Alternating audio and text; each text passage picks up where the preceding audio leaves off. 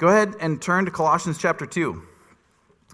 Uh, I am so excited to be in this passage with you all today.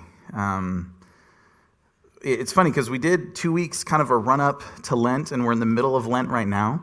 And it's interesting because the last two weeks, uh, and well, last week and this week, as we're back in Colossians, are very Lenten passages, which you'd think we had like strategized and planned out. Nope, just a Bob Ross happy accident over here. Um, so I'm going to read Colossians 2 13 uh, through 15.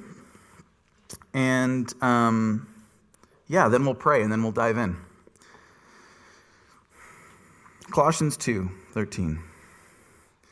And you who were dead in your trespasses and the uncircumcision of your flesh, God made alive together with him, having forgiven us all our trespasses by canceling the record of debt that stood against us with its legal demands.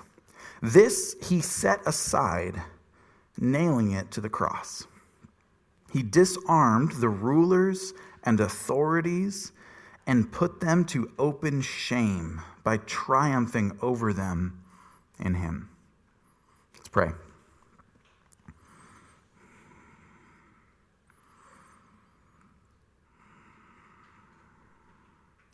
Lord, we thank you for this time, for this moment, for this place to gather as a family. I ask, Lord, that in my heart you would open up my heart to hear your truth today.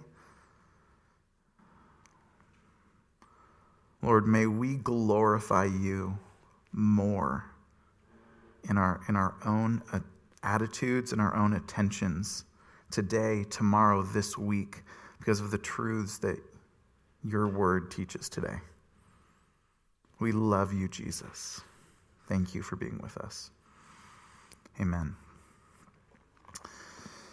Okay, so this is a nice light passage, easy reading. Um, and uh,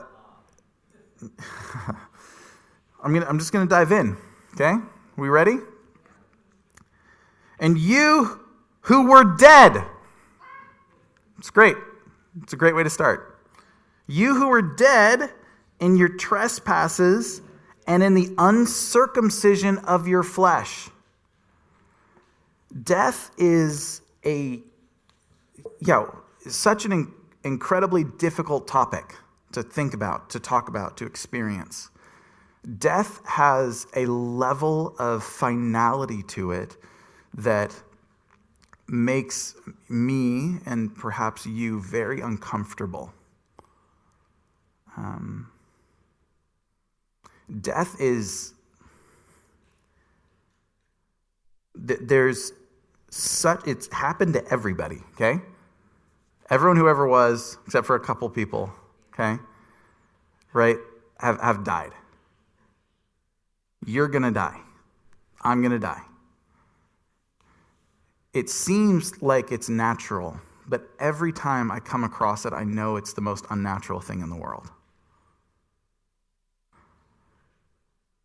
And here it says, You, raise your hand if you think Paul is talking to you, because he's talking to me. You who were dead in your trespasses and the uncircumcision of your flesh. If you want to know what the uncircumcision of your flesh is, you can ask Rick. Just, um, he did a great job talking about it. Um, circumcision questions, straight to Rick. Um,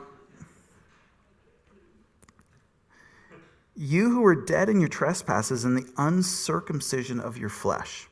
I think sometimes, if you grew up in the church like I did, um, sometimes this death is hard to imagine. What is life like without Jesus? What is life like without the cross? The death, the hopelessness, the lifelessness that we experience without Jesus. And the more um, I make such a concerted effort to hang out with people that don't know Jesus, as a pastor, super easy to not hang out with people who don't know Jesus. Because I go to work and everyone's a Christian. It's great. And then I uh, uh, go home and everyone's a Christian there. Dang it. Um, and then I, uh, that's a joke, please understand. Uh, you know, it, it, I, and then I meet with Christians, and then my home group is Christians, and my friends are Christians, and it's just Christians everywhere, which is awesome.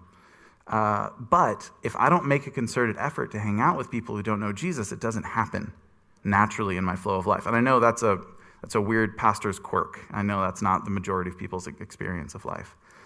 Um, the more I hang out with people who don't know Jesus, the more the death becomes vivid and apparent in my, in my eyes. And it hurts. It hurts. And it reminds me this is me without Jesus, dead in trespasses and uncircumcision of my flesh. And then he carries on God made alive together with him having forgiven us all our trespasses. This is incredible. So we go from a place of death, and remember, death has this, like this finality to it, to now we're alive because God made us alive together with Him. And this story of resurrection, of taking what is dead and broken in the world and redeeming it, regenerating it, and bringing about new life is the exact business that God is about in our universe. And that's what He's done in my heart. And that's what He's done in your heart if you know and love Jesus. Is this regeneration, this turning around from death itself to life itself, to light from darkness. And then the question kind of pops up in my mind is how? How do you take something that's dead and turn it alive? How do you do that? How is that even possible? How does that work? That doesn't happen. And then he thankfully continues by canceling the record of debt that stood against us with its legal demands. This he set aside, nailing it to the cross. Verse 14 is such a sobering verse for me. If I think about the record of debt that stands against me because of my trespasses and sins, this Greek word for the record of debt is literally an IOU. For each sin in my life, a record being built up. Every sin, every moment of covetousness, everything, every lust, every gossip, every moment stacking up against me, making legal demands of me, saying, hey, you deserve something here. This is the first verse I ever memorized in the Bible. And ironically, I memorized it in Albanian. I guess that's not ironic, it's just true. Um, Romakët gjasht nizet e tre, sepse paga e makatit është vdekje por dhurata e Perëndis është jetë e përjetshme. Romans 6:23 The wages of sin is death. But the gift of God in Christ Jesus is everlasting life. Each one of these sins is like a laborer at work. I am earning something for myself with this sin. I'm earning something powerful and permanent for myself with this sin. Do you know I get paid for all this work? I get paid in death. It's what I get, it's what I've earned. If I work and I don't get paid, I march into my boss's office and say, hey, give me that money. I deserve it because of the work that I've done.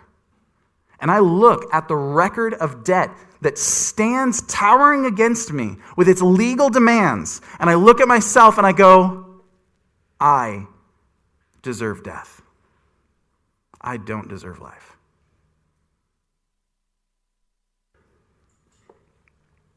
Because it's a big stack. Okay? And then he says he's forgiven us our trespasses by canceling this record of debt. How can you just cancel this record of debt? Do you see this monstrosity of a pile of a record that's making legal claims against me, Daniel Golder? Do you see this, God? How can you just cancel it? There's a demand. This debt must be paid. Kevin, if you owe me $5, one of us is going to eventually lose $5 in this transaction. Either I'm going to pay you back by losing my own $5, or you're just going to eat it. You're going to, yep, I, I'm not getting that $5 back. Daniel's a flake, right? The $5 is an outstanding debt that will be paid. It must be paid. Somehow, somewhere, that debt will be paid. And then it says, look what happened with the record of debt. By canceling the record of debt that stood against us with its legal demands, this he set aside, nailing it to the cross. This entire record of every sin I have committed, the ones I've committed today, and all the ones I will commit, were taken 2,000 years ago and nailed to the cross. That's incredible. Because often in my head, when I think about my own sin, I can fall into an awful habit of picturing God standing over me, just yelling at me for sinning. And that's not how it works. This is, this is God. This is Second Corinthians chapter 5, verse 21. For our sake, he made him to be sin who knew no sin, so that in him we might become the righteousness of God. We don't have a God who stands far off in the skies casting lightning bolts down on us for screwing up. We have a God who, for our sake, took my sin. And just as sin entered the world through one man, so one man can take the sin of the world and pay the price that's demanded of me, of death. That's incredible. This is such a universal truth of our existence. And so often I find myself slipping into like belief somehow that it's not true. Where I sin, and then that sin begins to define my day, my week, my month, my year.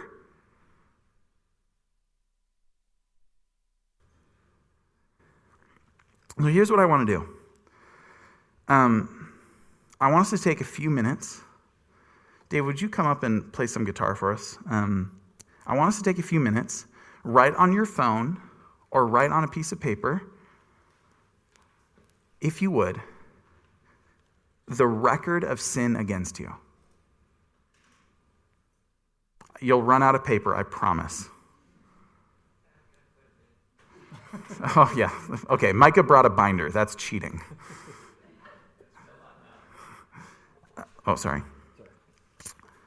we're just going to spend a few minutes reflecting on the record that has legal demands against us. And there's a part two, don't worry. But let's just step into this part one for now.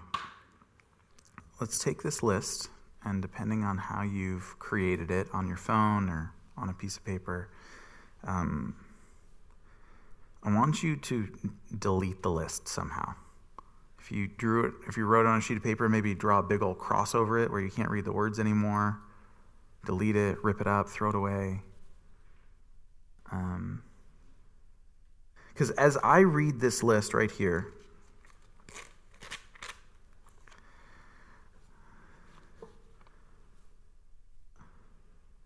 if this was on my resume, I would never be hired anywhere for anything right? if this was the defining characteristic of who I am as a person, I would say I'm not worthy of love. I'm probably worthy of death, actually. In fact, I am. And this list was taken and 2,000 years ago was nailed to a cross.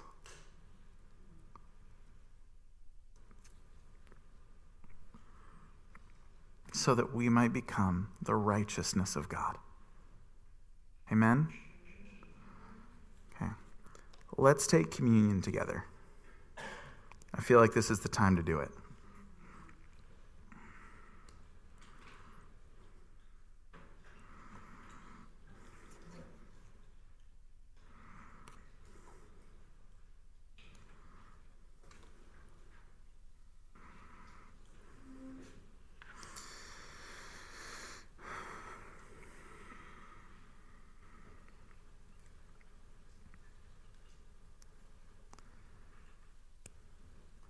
This is the body of Christ, broken for you.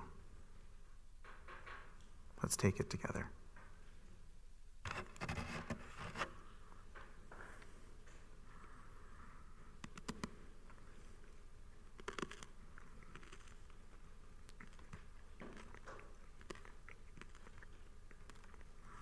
Thank you, Lord.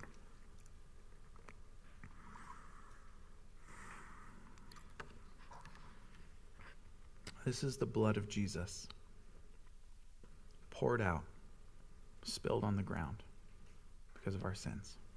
Let's take it together.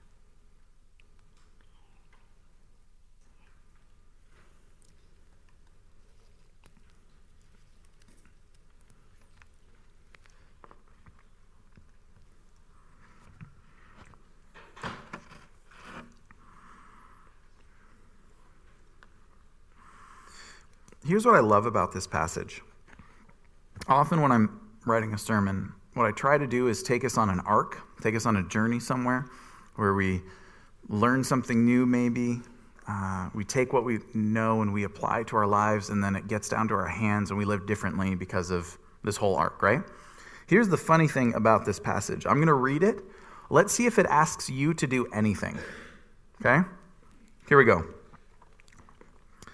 And you who were dead in your trespasses and the uncircumcision of your flesh, have we been asked to do anything yet? Nope. God made alive together with him. Who made us alive? Okay. Having forgiven us all our trespasses. Who did the forgiving? Okay. Have we been asked to do anything yet? Okay, let's keep going. By canceling the record of debt that stood against us with its legal demands. Who canceled it? Okay. This he set aside, nailing it to the cross. Who set it aside and nailed it to the cross? All right. He disarmed the rulers and authorities and put them to open shame. Who did that? By triumphing over them in him. Who did it? Oh, let's go home. I mean, I don't know, like, what do we do? Congratulations. this is God. This, this is God. This is what God has done. I don't know about you, but sitting in this place, writing this list, shredding it up, it, it, it's putting fuel in my tank. I want to go do something now. Right? You guys know, uh, I've got a friend of mine, his name's Mike. He was in the Marines for 20 years, 30 years. Um, and he always tells me about M1 Abrams tanks. Okay? M1 Abrams tanks, when they are battle ready, they burn a lot of gas. Okay? If you got a uh, do you have a platoon of tanks? Someone help me. I am way out of my depth here. You got a bunch of tanks, okay? It's got a name. Okay? I'm just seeing if Glenn is judging me. He's not. Okay. Thanks, Glenn. Um, and uh, you've got a bunch of tanks, okay? And they're battle ready. They start burning fuel. Do you know how much fuel they burn per hour? 50 gallons an hour. It's a lot of fuel. Okay? If they sit there ready to go and the commander doesn't send them anywhere, what happens? You run out of fuel. and the fuel's not being used for anything. When I read about the incredible magnitude of what God has done for me, my tank is being filled up with fuel. And I go, what do I do about it? and these three verses aren't like a, a how to step by step, you know, draw the picture thing, okay? But I think verse 15 gives us a clue. So let's look at verse 15. He disarmed the rulers and the authorities. Now, when Paul uses language like rulers and authorities, often what he's talking about is what he's talking about in Ephesians 6 12, where he says this For we do not wrestle against flesh and blood, but against the rulers, against the authorities, against the cosmic powers over this present darkness, against the spiritual forces of evil in the heavenly places. This passage is a spiritual warfare passage. That's what this passage is about. The work that God did on the cross for you and for me is spiritual warfare. This is the cosmic language of the universe. The battle between good and evil, right and wrong. And our enemy has been put to shame by the triumph of the cross. Okay? Let's go to Ephesians 2. It's a few pages to the left. And some of this, some of this language is going to be pretty familiar uh, to us.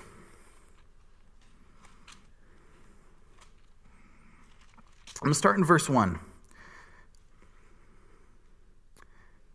And you were dead in your trespasses and sins. oh, yeah, we know this. We just talked about this.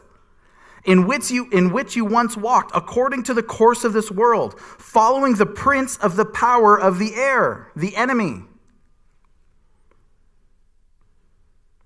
The spirit that is now at work in the sons of disobedience. You were fighting for the other team. You were dead and you were fighting for the other guys among whom we all once lived in the passions of our flesh, carrying out the desires of the body and the mind, and were by nature children of wrath, like the rest of mankind. This is what we deserved death, wrath. This is, this is an incredible moment. But God, yes! Oh my goodness. This is like this is like the two towers when uh, Gandalf comes over the hill. The battle is lost and you see look to the east or the west. What look in a direction, okay? And there he comes, he's over the hill. Okay? But God, being rich in mercy because of the great love with which He loved us, even when we were dead in our trespasses, made us alive together with Christ. By grace you have been saved and raised up with him and seated us with him in the heavenly places in Christ Jesus, so that in the coming ages he might show the immeasurable riches of his grace in kindness towards us in Christ Jesus. For by grace you have been saved through faith, and this is not of your own doing, it is a gift of God, not as a result of works, so that no one may boast. Amen? Here's the thing about this passage the memory verse often ends here in verse 9, but Paul keeps going. Verse 10 For we are his workmanship,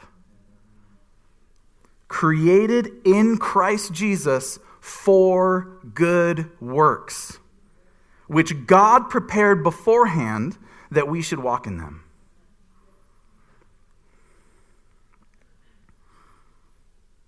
I've talked about it before. You'll hear me say it a million times if you go here over the next two decades. Workmanship, this word is the Greek word poema. It's where we get the word poem from. It, it is a master craftsman's word. That is who you are to God.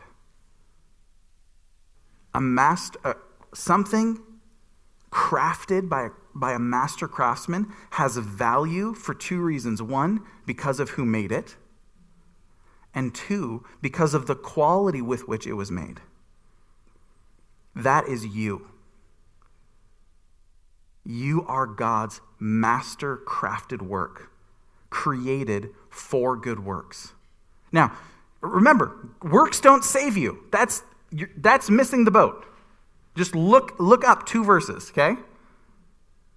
But you were created to be a part of a beautiful narrative, to go and do something good for God in this world.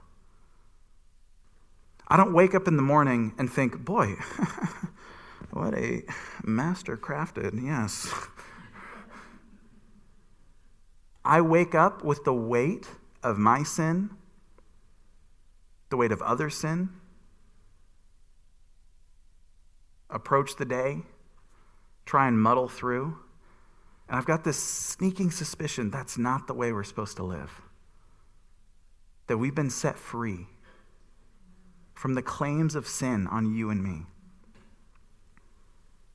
And rather, we get to step into true life with our God because of all the work that He's done. So, I'm not going to tell you what to do with Colossians 2 13 through 15. But I'm sensing a lot of gas in our tank right now. And the beautiful thing is, you have the Holy Spirit dwelling inside you speaking to you, guiding you. But I do have one ask of us. This whole passage just makes me want to worship. Let's worship together and sing praises to the one who set us free. Amen? Let's do it.